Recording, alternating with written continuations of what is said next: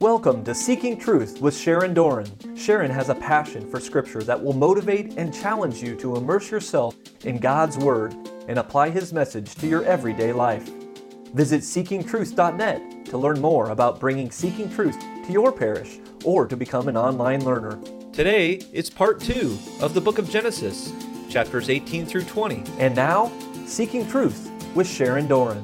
He built this monastery and then it got destroyed by the Tatars in 1408, and St. Sergius died. He was made the patron of Russia, but the Serbian monks built another cathedral dedicated to keep his relics. It's called the Cathedral of the Trinity. They wanted the best iconographers to paint, and they asked Andrew Rublev to paint the Trinity. And here it is. You've probably seen replications of it before, but it's the Trinity, and it was the central piece in the iconostasis in Trinity Cathedral. So when Rublev was asked to paint this, it's a prayer. Icon writing is prayer. So he had to worship, he had to pray, and he had to fast. And, and he took it very seriously, and he did that for a long time before he ever started painting, because it's a prayer. To paint the Trinity, what a task, a daunting task this was, but to paint this mystery. He knew he had to study the Gospel of John because he knew most of the teaching on the Trinity came from the Gospel of John. But in his prayer, he thought of this scene Abraham Abraham was visited by the Trinity. He knew it in Genesis chapter 18, what we're studying tonight. And in prayer, he knew that the Trinity had to exist outside of the dimension of time and space. So most of this scene was painted with Abraham and Sarah in the scene. He knew I have to remove the human figures. Abraham and Sarah have to go. So he took them out and he painted the Trinity. And it is something to be contemplated and prayed with. It's a window to heaven, this icon. Uh, I'll tell you a few of his symbolisms. The, the three figures, the Father, Jesus, and the Holy Holy Spirit, first of all, they all have some blue on. Blue is the color of divinity. So you'll see blue on each of them. The Father is blue and translucent. He has this fabric that almost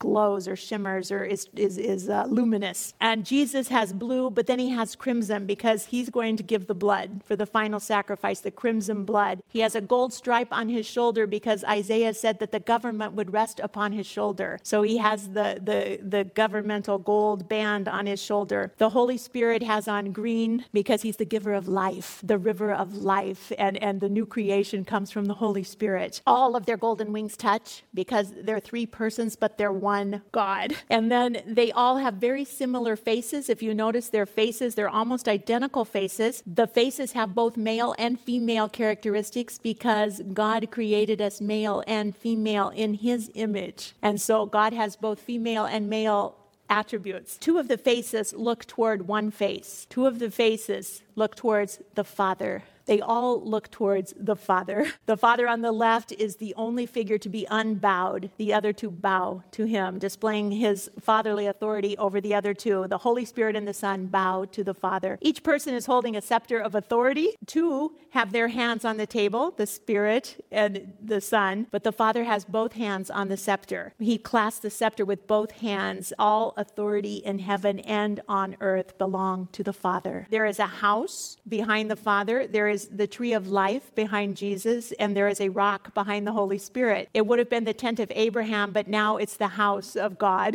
It's, it's heaven. The oak of Mamre has been changed to the tree of life, which is Jesus. And the rock behind the Holy Spirit is where Moses struck the rock and water, the water of life poured out, and what Peter would use for baptism in the name of the Father and the Son and the Holy Spirit. They're all in a circle. There's an imaginary circle for Rublev because it's an everlasting circle of life and love. It's also a triangle. Their faces all fit because it's a triune God. There's also a cross that you can see uh, that he would see as he painted, that they all touch the cross, but the Son is front and center on the cross. He'll be the final sacrifice. And there's also a chalice, the blood of the new covenant. And so so, uh, Cardinal Ratzinger in 2004 was giving a homily on the Most Holy Trinity Sunday. He used Rublev's icon, say, saying that it was a means for great contemplation in prayer. The most beautiful artistic description of the mystery of the Trinity was given to us by Andrew Rublev in the 15th century. And these elements show us the mystery of God, allow us to immerse ourselves in contemplation of its intimate depths of his Trinitarian love. Andrew Rublev died in 1430 in this monastery in Russia, uh, Andronikov. And this is where also the monks would make illuminated copies of the Bible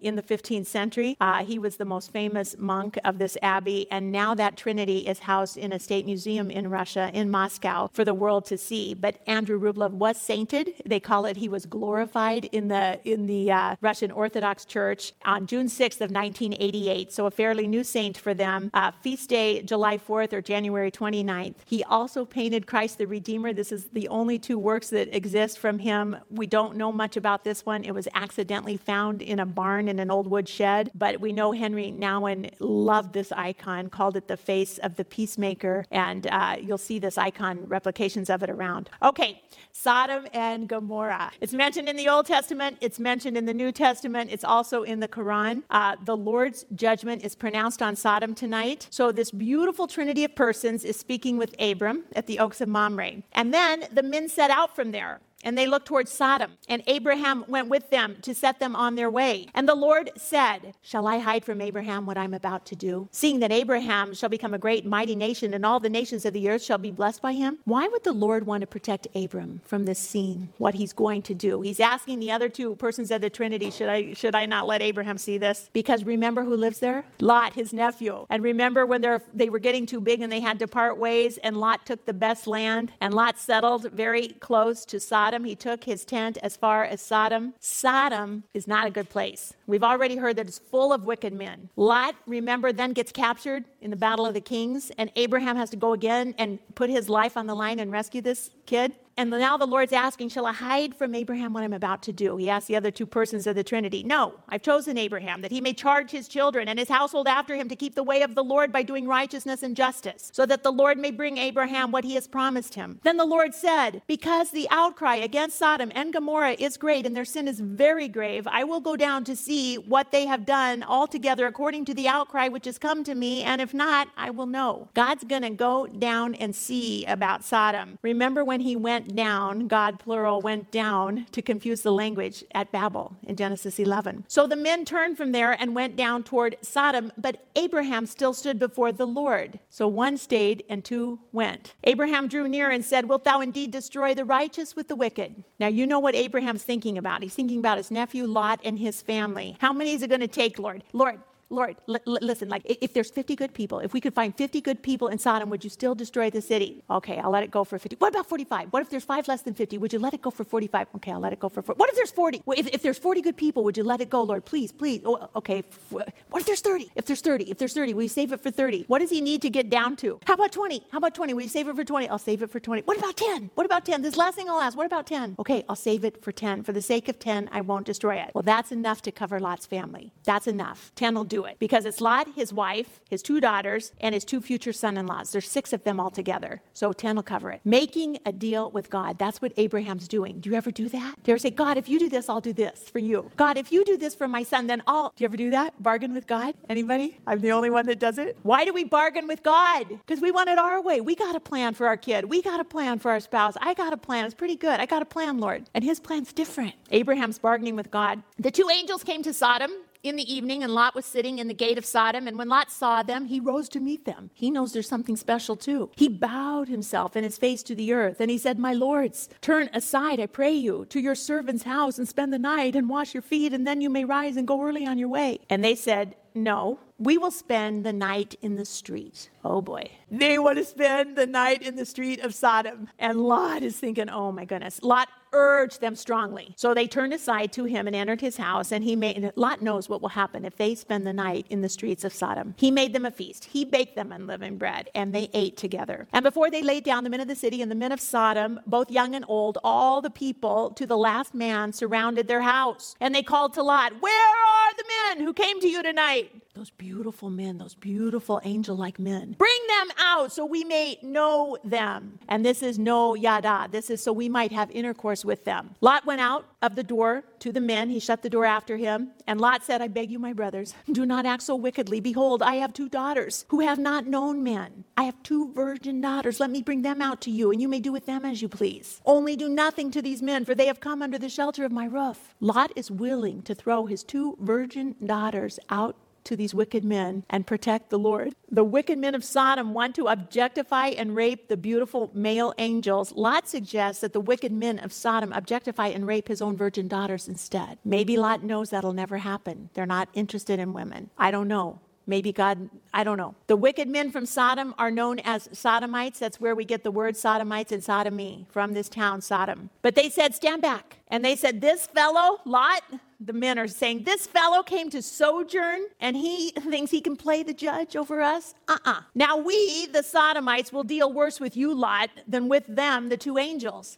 Now they're going to go after Lot. Then they, the Sodomites, pressed hard against the man Lot and drew near to break the door. But the men put forth their hands and brought Lot into the house with them and shut the door. So the angels have just saved Lot's dignity, his life, and they struck, the angels struck the blindness, the men with blindness, those who were at the door of the house. So now they're struck with blindness and they're groping, both small and great, so that they wearied themselves groping for the door. Now they're blinded and that will buy them some time. Then the men said to Lot, the angel men, Have you anyone else here? Sons in laws, sons or daughters, or anyone that you have in the city, bring them out of this place, for we're about to destroy this place, because the outcry against its people has come before the Lord, and the Lord has sent us to destroy it. So Lot went out, and he said to his sons in law, who were to marry his daughters, Up, get out of this place, for the Lord's about to destroy the city. But he seemed to his sons in law to be jesting. They think he's joking around. Are you jesting? Are you joking around for amusement on father in law Lot? Noah had to save eight in all. Lot has to save six in all. A total of four will escape but only three will survive. When morning dawns, the angels urged Lot, saying, Arise, take your wife, your two daughters who are here, lest you be consumed by the punishment of this city. But he lingered. Lot lingered. He's still attached to Sodom. There's something still, he lingered. So the men seized him and his wife and his two daughters, four of them, by the hand. The Lord, this is mercy, the Lord being merciful to him, brought him forth, set him outside the city. The Lord had to physically bring him out. And when they had brought them forth, they said, Flee for your life. Do not look back or stop anywhere in the valley. Flee to the hills lest you be consumed. Pretty clear instructions. Flee for your life. Do not look back.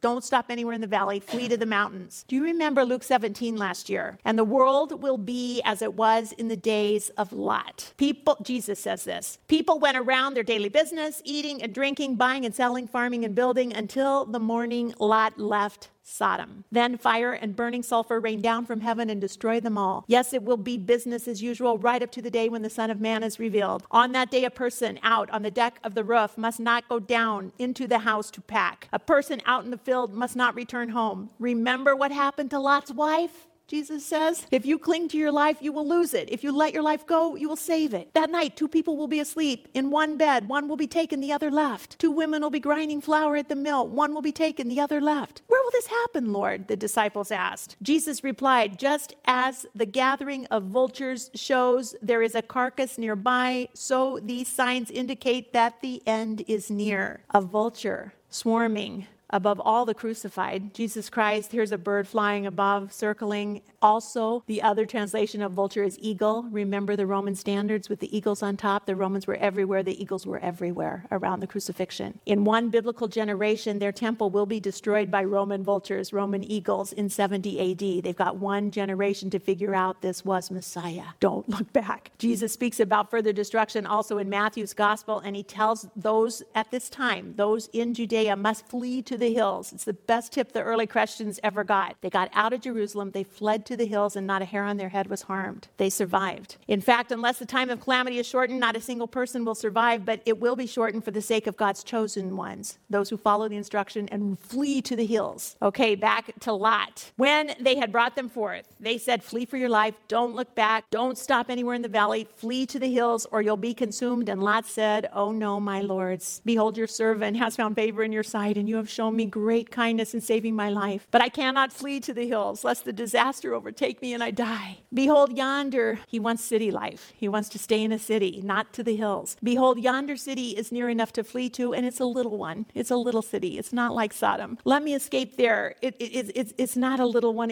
my life will be saved. And the Lord said, He said to him, Behold, I grant you this favor also, that I will not overthrow the city of which you have spoken. Make haste, escape, therefore, I can do nothing until you arrive there. Therefore, the name of the city was called Zoar. The sun had risen on the earth when Lot came to Zoar. The Lord rained down on Sodom and Gomorrah brimstone and fire from out of heaven. He overthrew those cities and all the valley and all the inhabitants of the cities and what grew on the ground wiped out everything. But Lot's wife behind him looked back. And what happened to her? She became a pillar of salt. It's quite a visual image. Don't look back. Don't stop. Flee to the hills. She was too attached. She had to look back. And she turned into a pillar of salt. And there are really rock formations there at this place to this day. This, this is called Lot's wife, a pillar of salt. It's located near the Dead Sea at Mount Sodom in Israel. Salt formations are still very common there. And an artist has taken this one and made it look like Lot's wife. I think it's fabulous. But it's a very visual image. Now, Abraham goes out early the next morning to the place where he had stood before with the Lord. And he looked down toward toward Sodom and Gomorrah and toward the land of the valley, and behold, the smoke of the land went up like smoke of a furnace. This is the smoke and fire of judgment in the Bible. This city has been judged by God. The smoke of the land went up like the smoke of a furnace. They are completely obliterated and destroyed by the Lord. He has judged this city. So it was that God destroyed the cities of the valley. God remembered Abraham and sent Lot out of the midst of the overthrow when he overthrew the cities in which Lot dwelt. That reminded me of when God remembered Noah. Remember that in Genesis 8 1? Now God's remembering Abraham. These are the patriarchs. And then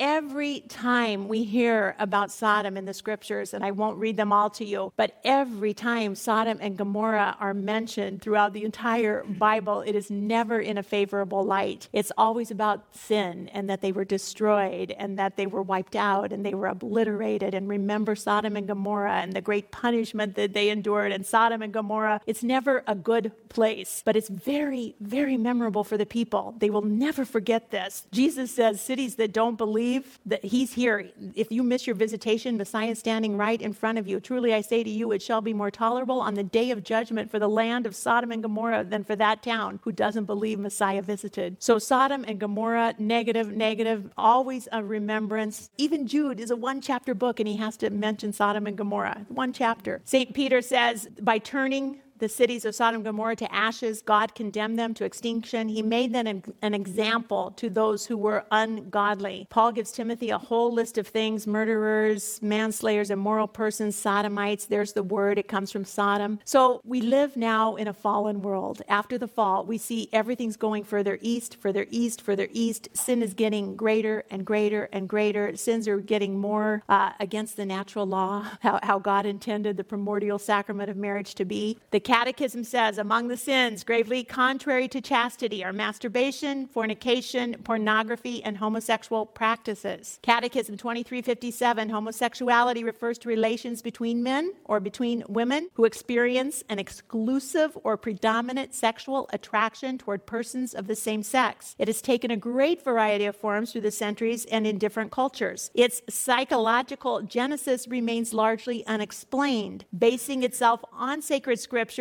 which presents homosexual acts as acts of grave depravity, tradition has always declared that homosexual acts are intrinsically disordered. That means that they aren't part of God's design. They don't fit into the natural law, the theology of the body. They're contrary to natural law. They close the sexual act to the gift of life. They do not proceed from genuine, affective, and sexual complementarity, and under no circumstances can they be approved. That's not what our culture is telling us today. They've got all ways around it. You can conceive a baby, you can use artificial means, you can still have a child, you can have man and man, woman and woman, you can get married legally. All, all our culture is telling us exactly opposite of what the catechism and the scriptures are telling us. In Timothy, Paul knew that would be the case. He tells Timothy, who was a bishop, For the time is coming when people will not endure sound teaching, but will have itching ears. They will accumulate for themselves teachers to suit their own likings. So we see even Protestant pastors that are gay or whatever. We know there are gay Catholic priests. Uh, and will turn away from listening to the truth and wander into myths. As for you, always be steady, endure suffering, do the work of an evangelist, fulfill your ministry. Peter, the first pope, talks about the danger of false teachers, but there will be false prophets in Israel just as there will be false teachers among you in the early church. They will cleverly teach destructive heresies and even deny the master who bought them. In this way, they will bring sudden destruction on themselves. Many will follow their evil teachings and shameful immorality, and because of these teachers, the way of truth will be slandered. Jesus himself said, Whoever causes one of these little ones to believe in me to sin, it would be better for him to have a great millstone fastened around his neck and be drowned in the depth of the sea. So I just want to say my role as a teacher, I'm not here to judge, I'm here to teach God's word. Please know that I'm not judging, but I have to teach because I'm going to stand before the Lord one day and he's going to say, You studied Genesis chapter 19 and you didn't say a word about sodomy? What? And I'll be judged, and I don't want to have a millstone around my neck and throw Sharon into the sea. But your role may be different in God's kingdom. You may be accompanying someone you love who is living in one of these mortal sins, someone living together outside of marriage, extremely common, even for Catholic young couples in, in our culture. You know this. You may be accompanying someone who has an addiction to porn. That's rampant. Uh, the, the endorphins in the brain, are the, the, the, what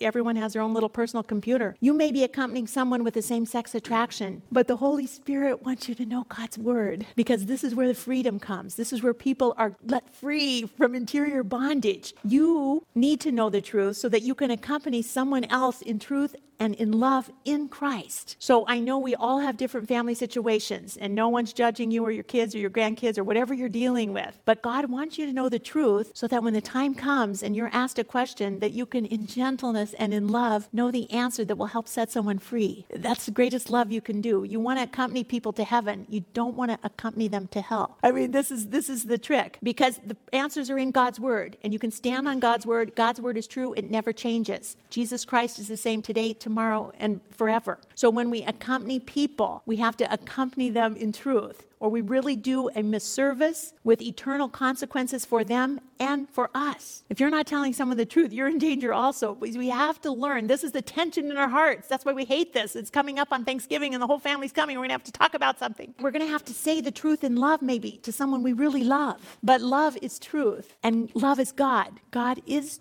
truth. God is love, and God cannot lie. It is against his nature. He cannot lie. So it's not true love to lie to someone and say that everything's just fine if it's not in line with God's word. And it's not right to accompany someone in deception. It's wrong and it's a lie. It's not true love. So it's easy when they're little and they're little sponges and we tell them and they say, oh, okay, mommy. But when they get older, it really gets harder because they get emancipated from us. We do all we can do when they're little. Maybe we didn't even know the Lord when they were little yet. Maybe we didn't teach them a darn thing. It's easier when they're younger. It gets harder as they get older, much harder as they get older. So that's another reason why we really have to stay in relationship. We really have to stay in love. Stay in relationship, lead with love, but don't cave in on God's truth because we care too much about their eternal soul and our own eternal soul. We can't cave in and we can't say, "Yeah, that's great, honey," because that's a lie. We have to stand on God's word because God's word is true. The culture is changing like shifting sand. You can't stand on it. It falls, it slits out from under your feet. The culture has lost its bearings. The culture is scripturally illiterate. They don't know God's word. They're ignorant. It's shifting sand under our feet. But we can't lie to people that are in mortal sin. We can't celebrate their sin with them and say it's all okay because then we're cooperating in their sin. And we're going to held responsible for that. You cannot cooperate with mortal sin. You can't tell people, oh, that's really cool. That's great. No, you have to tell them in love. The world doesn't want to hear that because the fallen world cooperates with sin all the time. Because Jesus came, He was the light of the world. He came as a light in the darkness, and the darkness can't overcome His light, but the darkness doesn't want to see His light.